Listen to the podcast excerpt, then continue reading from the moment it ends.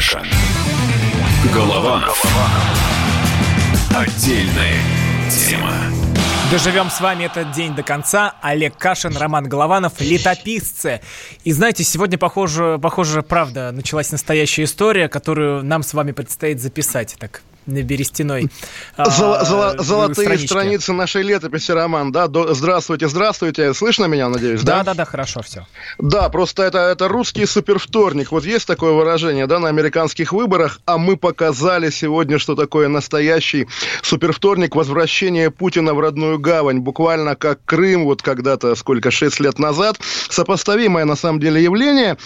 Скажите, Роман, с чего мы начнем? Стыдить меня за несбывшиеся прогнозы или радоваться вместе тому, что теперь определенность в российской политике, в российской власти. Слушайте, давайте нормальным людям, которые сегодня провели день вне вот этого всего шума, мы объясним, что было. Сначала депутат Карелин предлагает Госдуме пойти на перевыборы. Ну, то есть досрочно устроить это голосование в ближайшее время. Обещали нам сентябрь этого года. Эту идею поддерживает Валентина Терешкова, первая женщина-космонавт, и также добавляет, что надо, во-первых, или просто перестать считать президентские сроки, перестать их ограничивать, или же надо обнулить все эти президентские сроки. Вот это все происходит в Госдуме, это все первая половина дня, и ждет вся страна 3 часов, когда президент должен приехать в Госдуму. И тут все... Давайте, Роман, тут же я маленькую заметку на полях. Вот совершенно случайно Карелин выступил, совершенно случайно выступила Терешкова, и опа, Владимир Путин через полчаса после Терешковой должен появиться в Госдуме. То есть вот буквально позвали Путина, и он побежал. Более того, он бежал быстро, но при этом он написал на бумажке 20-минутную речь на тему того, что будет сродено. Это, конечно, все очень смешно. Понятно, что все это такая постановка, в которой участвовали самые заслуженные люди еще советской истории. Действительно, первый в мире женщина-космонавт. Это я не знаю, с чем сравнить, но как если бы в Америке выступал Нил Армстронг, наверное, на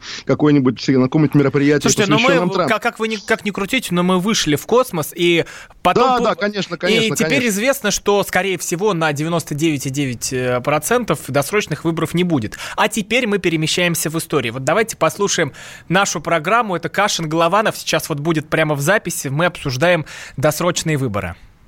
Скажите, это старт к досрочным выборам? Вот спрашивает слушатель из WhatsApp. Вы знаете, вот почти уже нет поводов сомневаться в том, что досрочные выборы будут. А почему? То есть бессмысленно, просто бессмысленно. Ой, а Конституцию менять, Роман, это очень осмысленно, да, понимаете? Да, это было очень осмысленно, кстати.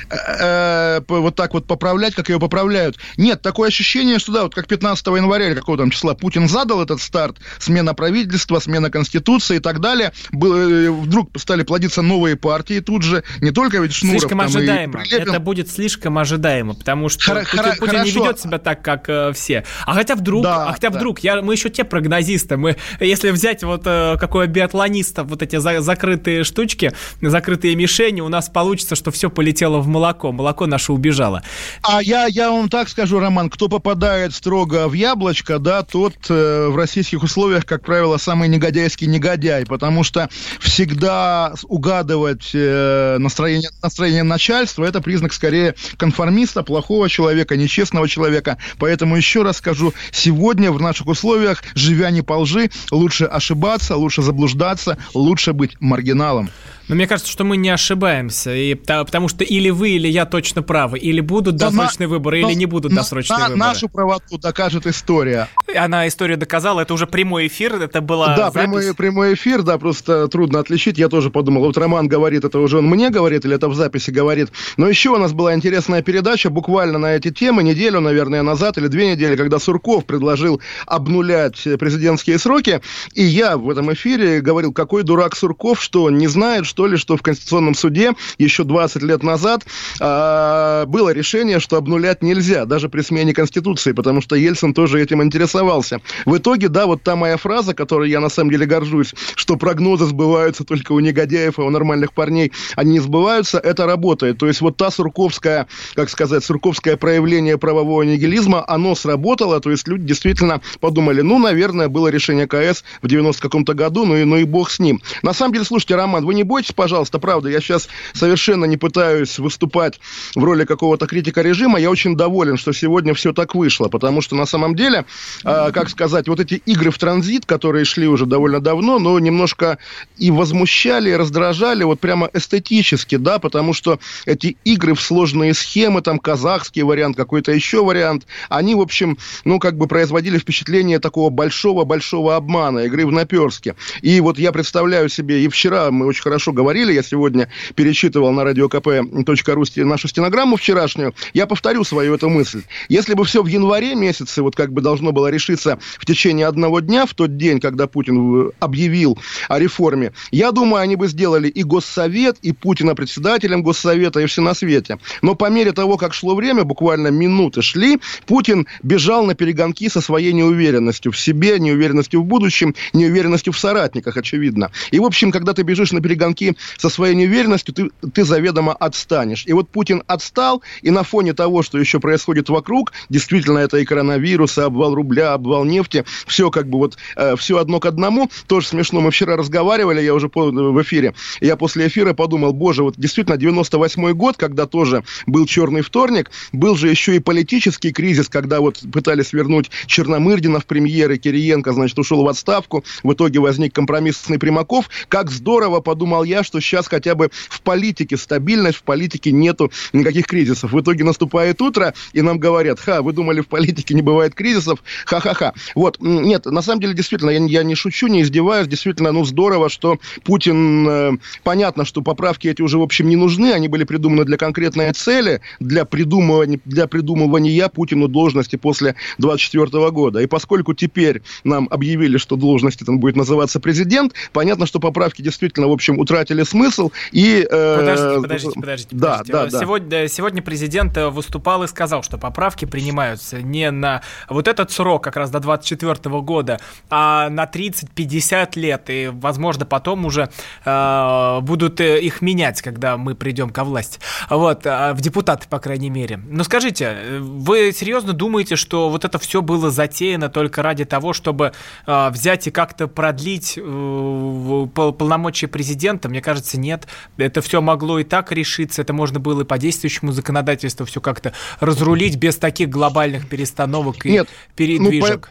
По действующему все-таки нельзя, тем более действительно вот речь шла о том, чтобы дать ему возможность после 24 года снова приходить к власти. Главный вывод на самом деле, который можно сделать, да, Путин, сам Путин, и совершенно справедливо, он мудрый человек, он умный человек, Роман, и Путин совершенно справедливо не верит в российское государство, не верит в институты российского государства, он понимает, что без его персонального участия все это пойдет в абсолютный разнос. По факту сегодня Путин перенес, в общем, неизбежную депутинизацию, неизбежную в будущем, да, перенес на какой-то отдаленный период, условно говоря, на тот период, когда его уже с нами не будет, Владимира Путина. Поэтому, ну, это может быть авантюрным ходом, да, может быть каким-то спорным ходом, но это действительно и сильный ход, и интересный ход, потому что представить себе, да, что Владимир Путин в роли, там, не знаю кого, украинского Кучмы сидит на даче на Сардинии и наблюдает за тем, как преемники, значит, добивают страну, я думаю, там, характер Путина не располагает к такому. Он действительно, поскольку человек,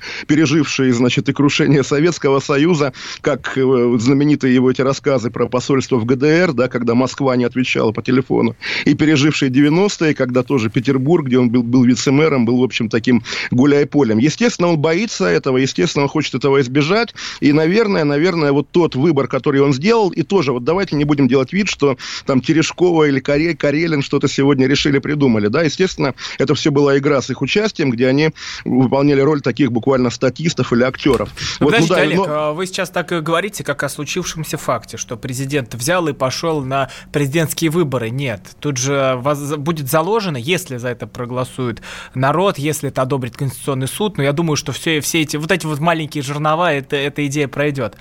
Но это только возможность пойти на выборы. Да. И не факт, что она будет использована. Да, здесь я тоже с вами соглашаюсь абсолютно. То есть Путин себе сегодня еще, что называется, положил на стол несколько возможностей как бы принять решение и принять решение в другую сторону, потому что, да, если вдруг вот в его этой гонке с неуверенностью опять будет какое-то отставание, всегда есть возможность сказать, а вот Конституционный суд не разрешил мне идти, поэтому, значит, поэтому вот так вот. Ну да, и вот давайте, правда, вот давайте проговорим. Это не могло быть хитрым планом с самого начала, потому что, извините, конечно, когда там с такой помпой убирали слово «подряд», наверное, они имели в виду, что как бы действительно, что президентом не может быть человек, который уже занимал эту должность. Очевидно, речь шла о Медведеве. Поэтому, действительно, это было одно из доказательств того, что план был в январе совершенно не такой, в каком виде он дожил до марта. Поэтому, действительно, это такой непрерывный был процесс. Я думаю, там Путин и ночей не спал, думал, сработает или нет. И с Назарбаевым вот сегодня он разговаривал. Назарбаев – это пример, как вы понимаете, вот такого мягкого транзита, когда президент уходит на специально придуманную для него должность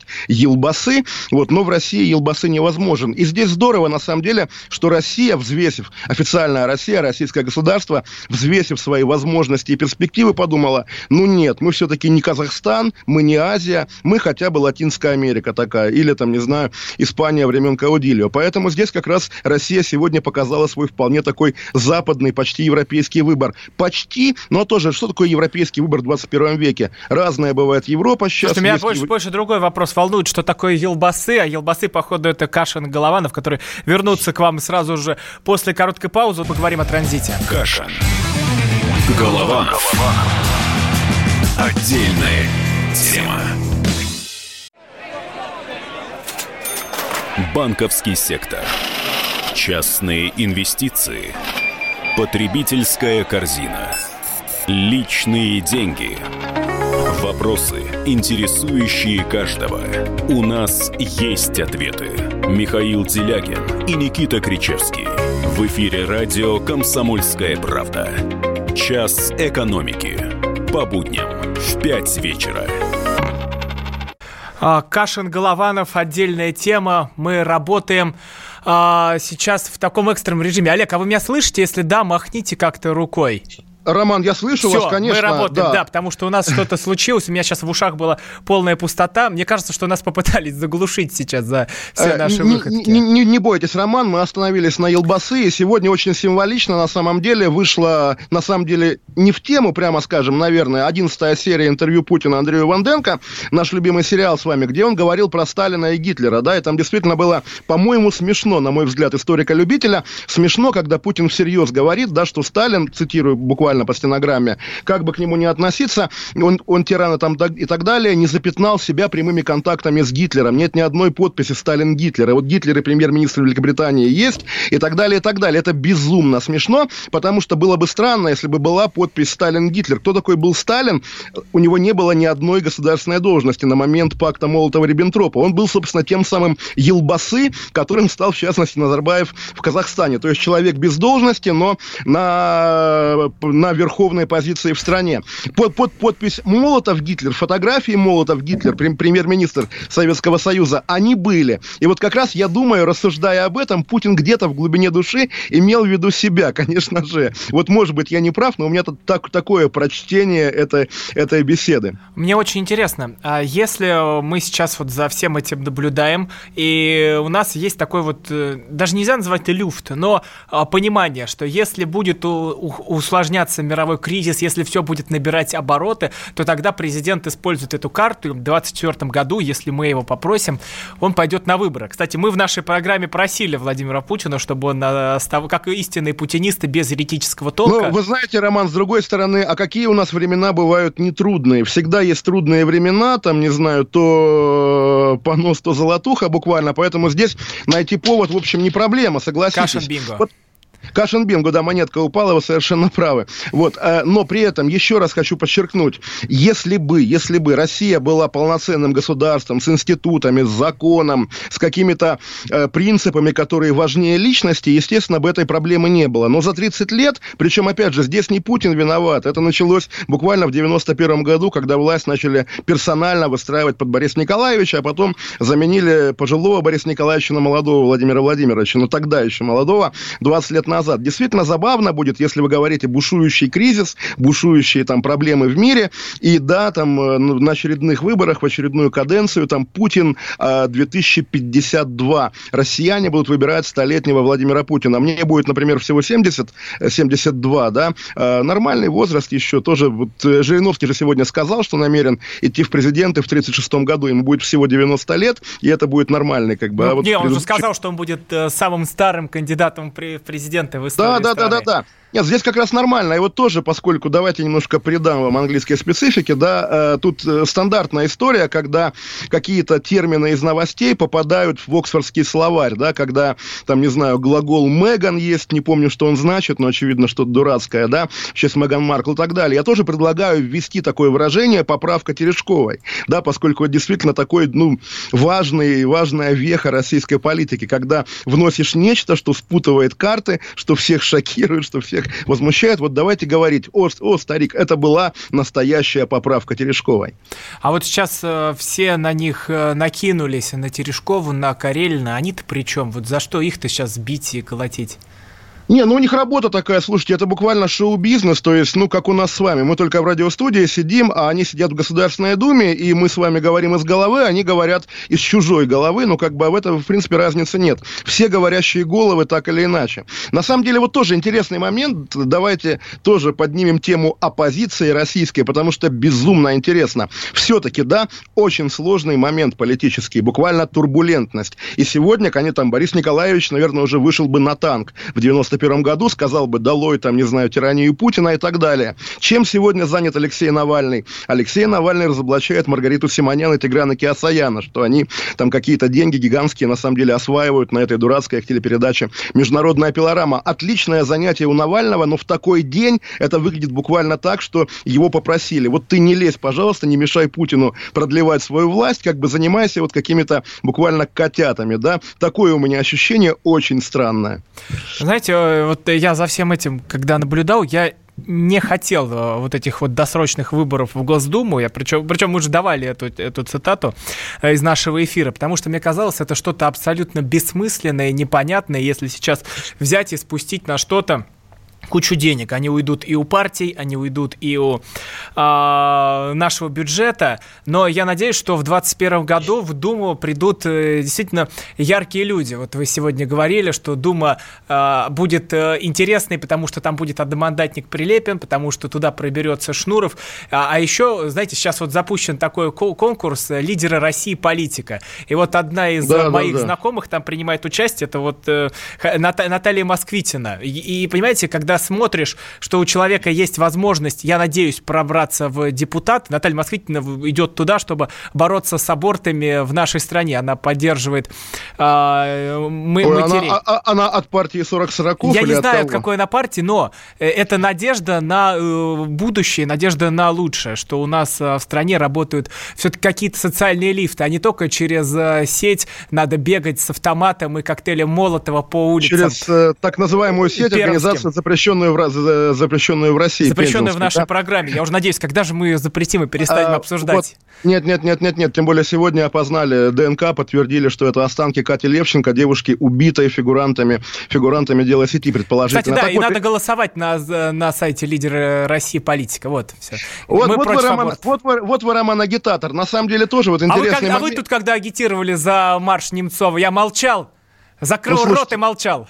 Слушайте, Роман, ну это все-таки такая мемориальная вещь, это ладно. Но еще раз проговорю, вот на самом деле, когда это было тоже неделю, наверное, назад, Ольгу Баталину, известного депутата Госдумы, вполне такой ближний круг Вячеслава Володина, ее назначили замминистра, по-моему, труда. И люди, которые как бы там знают руководство Госдумы, прямо уверенно говорили, что это показывает, что Володин пристраивает своих перед скорым распуском Госдумы, перед скорыми досрочными выборами. Я думаю, на момент выступления Карелина сегодня установка на досрочные выборы реально была. И Жириновский был уверен, что выборы будут в Госдуму в этом году, 20 сентября. И Карелин, и вся Государственная Дума. В итоге пришел Путин, спутал карты, опять выставил этих людей, которые сидят в охотном ряду, дураками, потому что они реально не знают, за что они будут голосовать завтра, какая у них завтра будет позиция. Слушайте, а давайте Путина услышим. Путин про досрочные выборы. Мы можем дать? У нас все работает? Ну чуть подождем, у нас сейчас небольшие технические паузы, мы уже тут на такие интересные темы говорим, так что агенты Госдепа точно пытаются нам перебить все карты. Но... Ну, слушайте, надеюсь, мы хотя бы в эфире, а не друг с другом говорим в темной комнате, да, Роман? Я тоже надеюсь, что мы не в эфире сейчас, а не только с товарищем майором разговариваем. Но 22 апреля, получается, будет еще и голосование в Госдуму, получается, именно так, легитимизация того состава, который есть сейчас.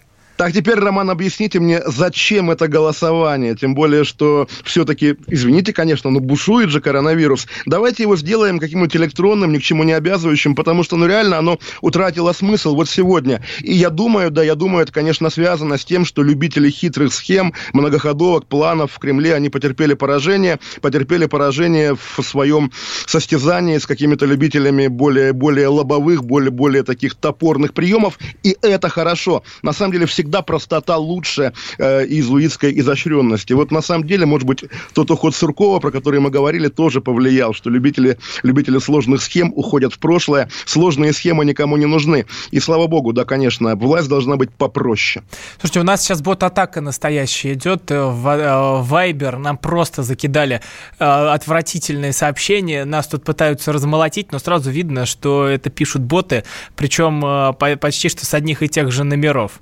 Так что, Олег, поздравляю, мы наконец-то попали в точку. Отлично.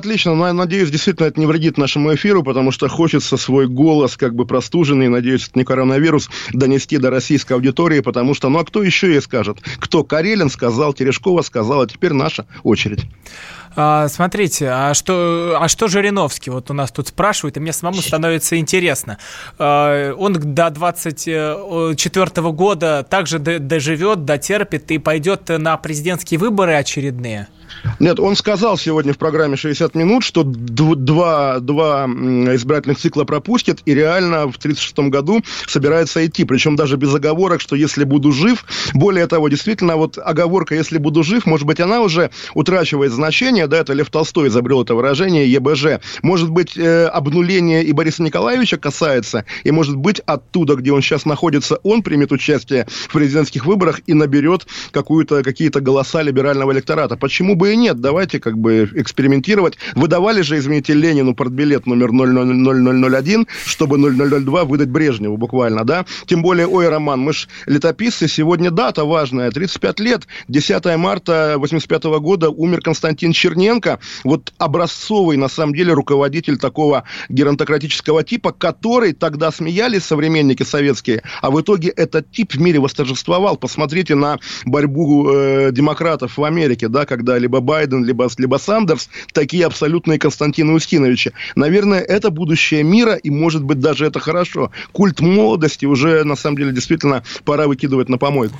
Напоминаю, летописцы Олег Кашин, Роман Голованов. Это наш учебник истории. Мы разбираем то, что сегодня произошло, а это настоящая история. Как же тут без нас обойтись? WhatsApp и Viber +7 967 200 9702. Нормальные люди, кроме ботов, нам пишите, потому что у нас тут атака настоящая пошла в чатике. И сразу же после новостей мы будем разбираться, почему именно сейчас произошло то, что произошло, и почему именно сейчас понадобились вот такие вот поправки по срокам. Кашин. Голованов. Отдельная тема. Самые осведомленные эксперты. Самые глубокие инсайды. Самые точные прогнозы. Знаем все лучше всех. Ведущие. Неудержимый Мардан и прекрасная Надана Фридрихсон. Первая радиогостиная «Вечерний диван» на радио «Комсомольская правда». 2 часа горячего эфира ежедневно по будням в 6 вечера по Москве.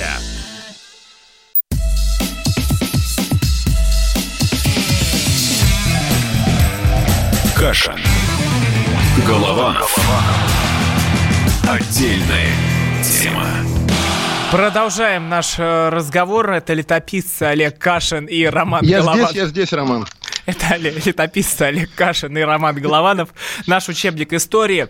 Вот мы обещали разобраться, почему это происходит именно сейчас, почему потребовалась такая спешка, почему не подождать до 22-го, до 23-го года, почему вот эти вот 2020. И вот они для нас такие. А давайте для начала послушаем Жириновского, умного человека.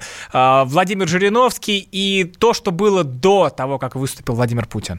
Надо выбирать президента на заседании Государственного совета. А вот его сформировать и от Госдумы будут представители, от Совета Федерации, от правительства, от науки, от общественности. Ну, человек 40-50. Собрать туда самых авторитетных людей. И они в течение нескольких часов изберут. А чего же мы это пускаем и нервотрепка? А главное, мы создаем неуверенность. А кого выберут? А вдруг что-то не так?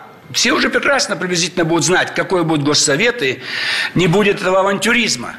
Олег, теперь Госсовет не нужен, что ли? Получается, да, то есть он будет в таком же виде, в каком был все эти годы, сколько уже лет 15, как Путин его воссоздал, да, и нормально будут собираться в разных городах, как они это делают, там, заседание Госсовета по проблемам экологии в городе Анадыре, посвященное столетию писателя Юрия Рытхэу. Это нормально. Смешно, что вы сказали, почему не дождались 22-го, я подумал, 22 апреля же уже почти через месяц, чуть больше, а вы имели в виду 22-й год. Но вот на самом деле ровно поэтому, что приближается та дата, которую они сами себе назначили, как дедлайн. И оказывается, что у них к этой дате вообще ничего нет. Вот еще раз проговорю, да, если бы я был человеком, который как-то дорожит вот той системой власти, которая там с разными мутациями со времен Ельцина нам досталась, наверное, бы я сегодня плакал, да, если бы я был, там, не знаю, Георгием Сатаровым, если вы его помните, или покойным Егором Гайдаром, да, но поскольку, в общем, этот режим, который приходил в 93-м году, воспринимался, я думаю, очень многими людьми, на самом деле, критически и возмущенно, не жалко. Вот представляете, вы старый большевик, и вы старый белогвардеец, да, или там монархист, и наступил 37-й год, и Сталин расстреливает троцкистов, старых большевиков. Неужели вы будете плакать, что Ленинская гвардия предана, да, и что идеалы Ленина попраны? Абсолютно неважно, как бы даже, что называется, пускай, как говорится, туда им и дорога. Вот так это работает, наверное. Нету, вот в отличие даже от 2011 года, когда очень многие, и я в том числе, чего уж там, поверили в медведевскую модернизацию, поэтому были так шокированы рокировкой. Сегодня вот нет той альтернативы, которая бы была в головах у людей недовольных властью в России. Поэтому как раз пускай Путин делает что угодно, ему можно. Он вот, собственно, построил ситуацию так, что действительно как бы все позволено, потому что, ну, от чего вот вы предложите или я предложу? Да ничего, и пускай будет как будет. А если это последний срок, дальше у президента заканчиваются полномочия, как он может управлять страной? Вот я читал там в вашем же телеграме, по-моему, Сергея Собянина. Да, Олег, вы постили про президента, который находится на последнем сроке, что он не может быть сильным. Как можно управлять страной, и уже подходя к этому 24-му году, и когда все будут вот так вот потирать ладошки, думать, а как мы сейчас будем тут делить власть, а что будет? Тут можно, наверное, на волне этих перемен нестабильных что-то сделать. Как раз буквально, сэр Уинстон Черчилль, да, нормально ушел после выборов в 45-м году, хотя победил буквально вместе, опять же, с нашей советской властью, победил Гитлера. И Великобритания не рухнула, как мы понимаем, все нормально, более-менее было в Великобритании. А что касается, да, Собянина, еще сегодня интересная про него новость, и тоже, вот, что называется, коронавирус для Италии трагедия, для Китая трагедия, а для нас политтехнология, потому что сегодня Сергей Собянин, как вы знаете, запретил мероприятие массовой численностью более 5000 человек. То есть, если 10 вдруг, апреля, если... по-моему. Да. Если бы вдруг я был человеком, который, так сказать, хочет революции в России, я бы сказал: «Эй, народ, выходите на площадь». А народ бы мне сказал: «Ты что, мы же перезаражаем друг друга, не пойдем». Это что же удивительно. Вот мы говорили про черных лебедей, а в России черных лебедей, то есть те факторы, которые обрушивают как бы всю ситуацию, да, в России черных лебедей буквально запрягают в упряжки и катаются на них. Вот буквально Владимир Путин летит на косяке из черных лебедей и хохочет. пишет. Это действительно прекрасно, мне это нравится. Вот я не знаю, насколько я лицемерно сейчас звучу, но я в восторге от этого. Никто бы другой так не смог бы. То есть, вот извините, мы все оказались, давно живем буквально в фильме «Джокер», как бы. И нет в этом ничего чудовищного, нет ничего плохого, даже нормально, интересно. Я вот сейчас открываю РИА Новости. Тут Крашенинников, это тот, кто отвечает за все поправки в Конституцию, он представляет вот эту рабочую группу по изменению главного закона, объяснил поправку о президентских сроках. И вот тут идет такое заявление. Поправка в Конституцию не говорит о том, что слово «подряд» восстанавливается, либо вообще все это убирается, все эти ограничения остаются. Речь идет о волеизъявлении граждан и о поправках, которые носят переходное положение. Что если граждане при принятии Конституции выразят свою волю и скажут «да» поправке, тогда в соответствии с этой поправкой действующий президент вправе стать кандидатом в президенты в соответствующий срок. Олег, теперь переведите на русский язык, как русский человек. Да, на русский язык это звучит так, что как тяжело сегодня быть юристом, когда ты понимаешь, что какие-то вещи могут противоречить и букве закона, и духу, но поскольку ты на должности, и ты профессионал, ты подбираешь слова, которые должны доказать то, что, в общем, никак не доказывается с помощью закона. Еще раз скажу, вот то, что у нас было всегда ругательством, у нас в постсоветской России, правовой нигилизм, по факту это да, это наша реальность, это основной принцип политический, и ничего кошмарного в этом нет. Мы так живем. Буквально, как в песне Высоцкого «Ты был долго в пути, людей позабыл», мы всегда так живем. Еще раз, это такая, видимо, оптимальная сегодня для России форма государственного существования. Ничего чудовищного в ней нет. Вот буквально выступлю я с позиции, как вы говорите, лоялиста или путиниста, да? Все мы путинисты. Давайте послушаем Владимира Путина из его выступления в Госдуме по президентским, по поправкам Терешковой. Считаю все-таки нецелесообразным убирать из Конституции ограничения по количеству президентских сроков. По сути, означает снять ограничения для любого человека, для любого гражданина, включая действующего президента, и разрешить в будущем участвовать в выборах. Естественно, в ходе открытых и конкурентных выборов. И, разумеется, только в случае, если граждане поддержат такое предложение и такую поправку, скажут «да» в ходе общероссийского голосования 22 апреля текущего года. В принципе, этот вариант был бы возможен, но при одном условии, а именно, если Конституционный суд Российской Федерации даст официальное заключение, что такая поправка не будет противоречить принципам и основным положениям основного закона Конституции. Кстати, почему вот именно этот путь берет? Ведь можно было взять, изменить, уберем эти пресловутые 2 срока подряд. Или, как сказала Терешкова, делаем бесконечное президентство. Такое помазание на царство у нас получается. Буквально нет, тоже вот бесконечное, по факту оно и есть, да, но сколько, 24-й год будет через 4 года, потом еще 12, это 16 лет. Давайте тоже, как давняя привычка, суммировать годы нашей жизни, сколько нам будет, когда будет дальше, и что же они в 36-м году ничего не придумают, да придумают, конечно. Но в самом деле, то есть, вот пора уже, да, пора как бы исходить из того, что Путин намерен находиться у власти как можно дольше, и мы должны, нам придется с этим мириться и сосуществовать. Потому что, что вы еще предлагаете? При президента Мишустина, да, тоже ведь спорно, что предлагали президента Медведева.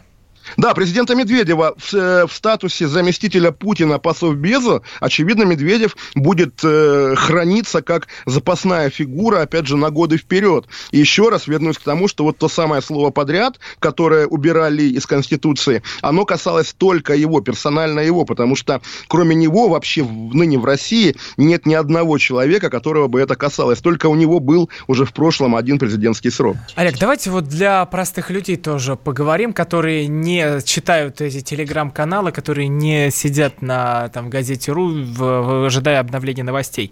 На КП.ру, Роман, КП.ру, это важно. КП.ру, на самом деле, вот я как стал с вами разговаривать в эфире, стал читать этот сайт, он прекрасный, и КП.ру, и радио КП.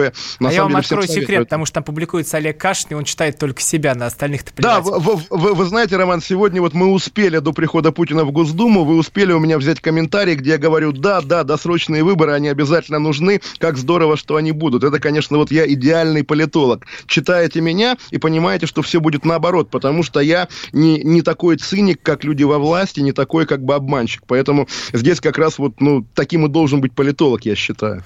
Подождите. Вы тоже так сейчас говорите, что досрочных выборов-то не будет. А с чего вы взяли? Возьмут сейчас и не Карелин, так кто-нибудь другой пойдет по этому пути. Ведь не все же решается по указке, нет? На самом деле, где не решается по указке? Я вспомнил, что там коммунисты отказались идти. У «Единой России» абсолютное там большинство, коммунисты могут от чего угодно отказываться. Нет, где по указке? Вот у нас с вами в разговоре ничего не по указке, а в Госдуме многое по указке. Более того, тоже Вячеслав Володин, как мы понимаем, сформировал такую Госдуму, тоже молодец, конечно же, политик, лидер и боец, сформировал такую Госдуму, где депутаты скорее его подчиненные, нежели политики, которых он модерирует. Понятно, что вот как бы для каждого депутата или почти для каждого Володин это начальник, и он же с ними разговаривает как начальник, распекающий подчиненных. Я сегодня смотрел даже эти интонации, когда он говорит какие-то, в общем, дежурные вещи про законы, они, в общем, такие вполне начальственные, и здорово. То есть вот я действительно думал, что поскольку Госдума получит больше полномочий, наверное, будут нужны новые люди в Госдуме, и когда Путин сегодня буквально меня опроверг, значит, это буквально победа Володина над теми людьми, которые были более сложные. Так, мы вернемся к вам сразу после паузы. Летописцы Олег Кашин и Роман Голованов. Кашин. Голованов. Отдельная тема.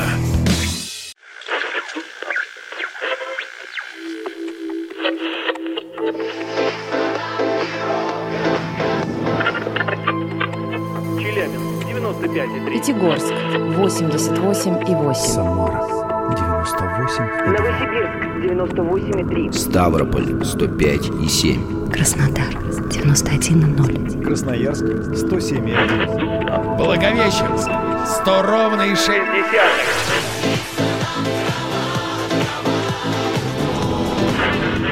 Санкт-Петербург 92,0. Москва 97,2.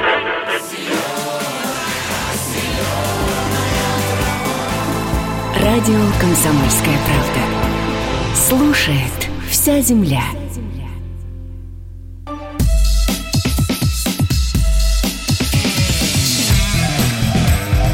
Кашин. Голованов. Отдельная тема. Летописцы Олег Кашин и Роман Голованов. Наш учебник истории. А теперь вот такие заметочки на полях. Мы, как обещали, поговорить для людей, которые не читают всех этих ваших низыгорей. И что там еще-то читают? КПРУ. Это мы читаем. Это мы, простые пролетарии. А уже там вот и те, кто называют себя великими политологами, они ошиваются в других местах. Олег, скажите мне, вот что это все значит для простого человека? Вот сейчас нас включили в машине, там перелистывая между музыкальными радиостанциями. И говорят, а что, вот случилось это, поправка Терешковой, там Карелин какой-то выступил, что-то предложил. А для меня-то это что? Мне-то какое до этого дело? Погодите, Роман, во-первых, вчера-то было печальнее с рублем и нефтью, люди переживали, а сегодня уже другой коленкор, как говорится, уже никто не думает ни о нефти, ни о рубле, тем более, что тоже поделюсь, я ежедневно, забирая ребенка из школы, покупаю ему шоколадное пирожное за 1 фунт стерлингов. Вчера покупал, плачу карточкой рублевой, 103 рубля. Сегодня покупал, 98. Рубль отскочил. Все хорошо, значит, да? Вот. Нет, на самом деле, что значит это для людей? Вообще-то для людей это значит продолжение той жизни, которой они жили вчера, позавчера и так далее. Продолжение еще на какое-то прямо ощутимый промежуток времени. Вот тоже вспоминал очень хорошую вещь из моей, практики, Роман, да?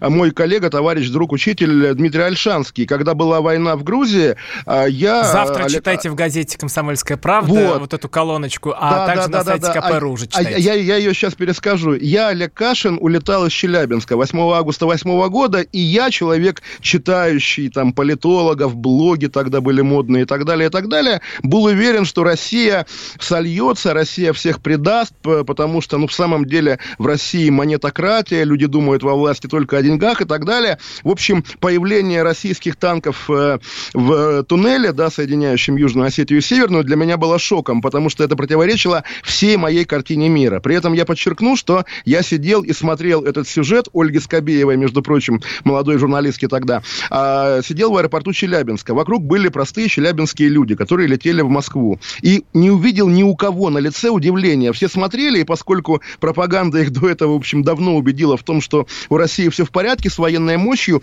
они воспринимали, вот эти простые обыватели, воспринимали это как должное. А я, типа информированный специалист, был совершенно потрясен, потому что буквально на моих глазах ломалась моя картина мира. Этот опыт меня очень многому научил, и как раз, наверное, вот сейчас я им тоже пользуюсь, потому что, да, это там даже не мы с вами, а я и вот те люди из Телеграма, параноики, любители конспирологии и так далее, думали, что все будет по-хитрому. А для народа никакого шока, я думаю, нет, потому что, ну, спросите простого прохожего на улице, там, дядя Вася, а кто будет президентом России через 10 лет? Конечно, скажут, что Путин будет, пока Путин жив. А это уже синонимы. Путин... Да, конечно, абсолютно. Президент Путин. Путин – это Россия, Путин – это Россия. Да, это опасно, как бы, что называется, потом, после Путина, но тоже, что называется, а может быть и не так опасно, потому что тоже были прецеденты в Средней Азии, когда несменяемые президенты уступали место другим, и те оказывались точно такими же, и ничего не рушилось, поэтому тоже давайте смотреть на это. Слушайте, я сегодня открыл Facebook моего любимого профессора Соловья и чуть-чуть немножко обалдел, где он, Олег, вот тут вы не могли бы это разобрать, где он пишет, это все агония, все это ужас, это власть мечется, потому что не будет никакого срока больше, этот бы досидеть. Что это такое? Ну, это профессор Соловей, на самом деле, вот тоже есть такие образцовые комментаторы про политику, которых тоже всем советую читать, чтобы понимать, чего точно не будет. Я, наверное, в этом... Это программа «Кашин, Голованов» и профессор Соловей, да? Да, буквально. И не только профессор Соловей, посмотрите, опять Валерий же... Валерий очень крутой, но тут я что-то его не совсем понял.